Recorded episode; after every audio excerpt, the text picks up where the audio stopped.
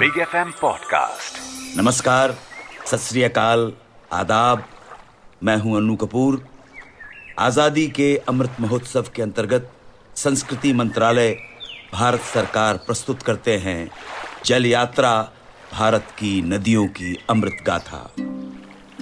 जल यात्रा में इस पूरे हफ़्ते हम बात कर रहे हैं सिंधु और सिंधु नदी तंत्र में आने वाली नदियों की। सिंधु एक ऐसी नदी है जिसके साथ हमारे देश का इतिहास कदम मिलाकर चलता है।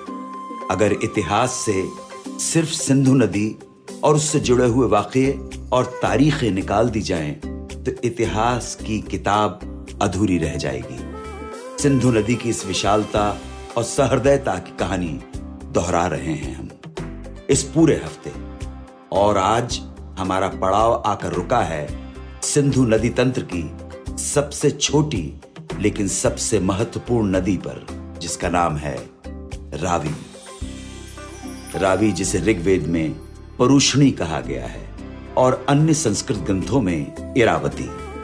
यह पश्चिमोत्तर भारत और पूर्वोत्तर पाकिस्तान में बहने वाली नदी है, जो हिमाचल प्रदेश के कांगड़ा ज़िले से निकलती है और पश्चिम, पश्चिमोत्तर में चंबा से होती हुई जम्मू कश्मीर की सीमा से पाकिस्तान की तरफ़ मुड़ जाती है।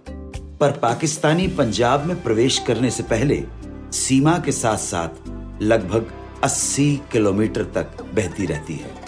ऐसा लगता है जैसे सिंधु से मिलने में कहीं संकोच है। पर फिर नियति को स्वीकार करके लाहौर, पाकिस्तान से होती हुई अहमदपुर, सियाल के पास चनाब में मिल जाती है। रावी, ये नाम इरावती का अपभ्रंश है।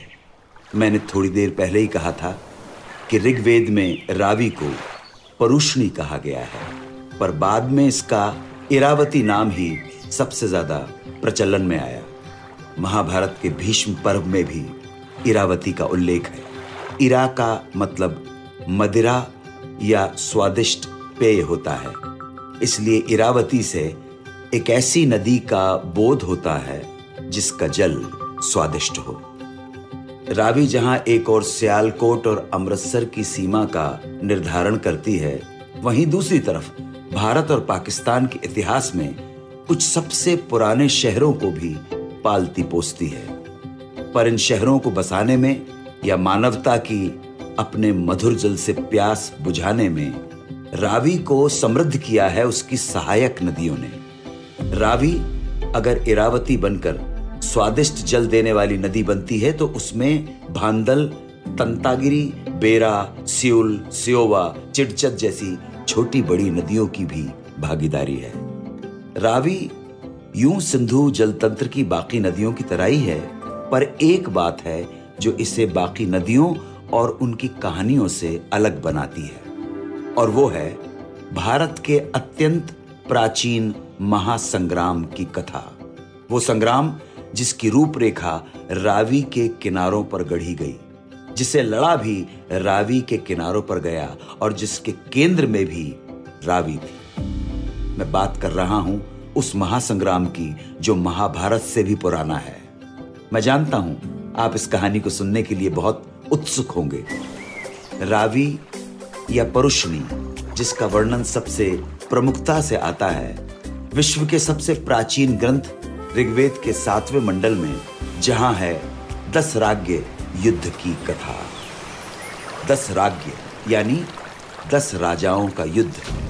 इसमें ऋग्वैदिक काल के समुदाय या कबीलों का उल्लेख मिलता है।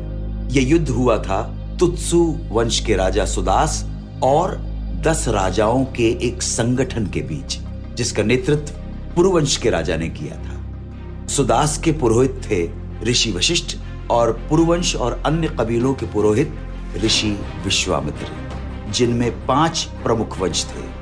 पुरु, यदु, तुर्वश, अनु, द्रुहमु और छोटे कबीले थे अलिन, पक्त, भलान, शिव एवं विषाणी। यह संघर्ष परुषणी यानी रावी नदी के किनारे हुआ था, जिसमें सुदास का भरत कबीला विजयी रहे। कालांतर में इस विजय के बाद पूरे आर्यावर्त को भारत कहा जाने लगा। इस युद्ध के कई कारण थे, पर एक महत्वपूर्ण कारण था, रावी के जल का बंटवारा। रावी के जल पर दस राज्य अपना पूर्ण अधिकार चाहते थे, जो सुदास को स्वीकार नहीं था। दस राज्य के युद्ध में सुदास की विजयी हुई और पुरु संगठन सेना हार गई। ऐसा कहा जाता है, यह पहला युद्ध था, जिसमें लोहे के हथियारों का उपयोग हुआ। और इसी वजह से सुदास की अपेक्षाकृत छोटी सेना ने दस राजाओं की विशाल सेना को पराजित कर दिया। इस कहानी से जो दो बातें प्रमुखता से सामने आती हैं, वो यह है कि विश्व के सबसे पुराने लोकतंत्र की नींव भारत में थी। क्योंकि दस राज्य के युद्ध में पूर्व पक्ष में अधिकांश जनतंत्र थे और दूसरी महत्वपूर्ण बात यह कि नदियों के पानी के बंटवारे की लड़ाई आज से नहीं, सभ्यता के आरंभ से ही जारी है। अब इंसान चाहे बंटवारा करे, लेकिन नदियाँ कभी बंटवारा नहीं करती। वो दोनों हाथों से अपनी अपार संपदा बिना भेदभाव के लुटाती हैं। रावी ने भी यही किया। उसने बांधों से बिजली बनाई, नहरें बनाकर खेतों को सींचा और कई तरह से लोगों को रोज़गार के साधन मुहैया करवाए। जल यात्रा करते हुए हम आज के शो के अंतिम पड़ाव में पहुँच गए हैं। शो के इस हिस्से में हम बात करेंगे नदियों के उस पक्ष की जो हमारी समृद्धि का परिचायक है और वो पक्ष है नदियों पर बनने वाले बाँध, नहरें और दूसरी परियोजनाएँ। रावी की बात करें तो ज़िक्र आता है रंजीत सागर बाँध का, जिसे थीन बाँध के नाम से भी जाना जाता है। जो केंद्र प्रशासित प्रदेश जम्मू और कश्मीर और पंजाब की सीमा पर निर्मित पनबिजली परियोजना का हिस्सा है। ये माधोपुर में माधोपुर बैराज के ऊपर स्थित है। इससे बनने वाले जलाशय का एक बड़ा हिस्सा जम्मू और कश्मीर के भीतर आता है। बाँध पंजाब राज्य में पठानकोट और जम्मू और कश्मीर में कठुआ दोनों से लगभग 30 किलोमीटर दूर है। ये पंजाब की सबसे बड़ी जल विद्युत परियोजना है। रावी, जो उन्नति पंजाब में लाती है, वही हिमाचल के हिस्से में भी है, चमेरा बाँध के साथ। हिमाचल के चंबा ज़िले में, डलहौजी शहर के पास, चमेरा बाँध। बाँध का जलाशय, चमेरा झील है। ये बाँध तीन चरणों में बना है, जिसे चमेरा एक, चमेरा दो और चमेरा तीन कहते हैं। उन्नीस सौ चौरानवे के पहले चरण के पूरा होने के बाद, चमेरा एक 540 मेगावाट बिजली पैदा करता है। दूसरे चरण में, यानी चमेरा द्वितीय बाँध से 300 मेगावाट बिजली पैदा होती है। वर्ष 2012 से तीसरा चरण, यानी चमेरा थर्ड से 231 मेगावाट बिजली बनती है। इस क्षेत्र की एक अनूठी विशेषता है, दिन और रात के तापमान में बहुत ज़्यादा उतार चढ़ाव। बाँध के पास दिन में तापमान 35 डिग्री सेल्सियस तक बढ़ जाता है और रात में न्यूनतम 18 से 20 डिग्री सेल्सियस तक गिर जाता है। चमेरा बाँध, जहाँ बिजली बनाकर देश के बिजली उत्पादन में मदद करता है, वहीं चमेरा झील वाटर स्पोर्ट्स के लिए आदर्श बनकर पर्यटकों को आकर्षित करती है। झील rowing motor boating paddle boating sailing canoeing angling और कयाकिंग जैसी गतिविधियाँ पर्यटकों का मन मोह लेती हैं। मेहरबान दोस्तों सुनते रहिए आज़ादी के अमृत महोत्सव के अंतर्गत संस्कृति मंत्रालय भारत सरकार की प्रस्तुति जल यात्रा भारत की नदियों की अमृत गाथा अन्नू कपूर के साथ सिर्फ़ बिग एफएम पर मेरे प्रणाम स्वीकार करें नमस्कार जय हिंद वंदे मातरम big F M podcast Subscribe and follow Big FM.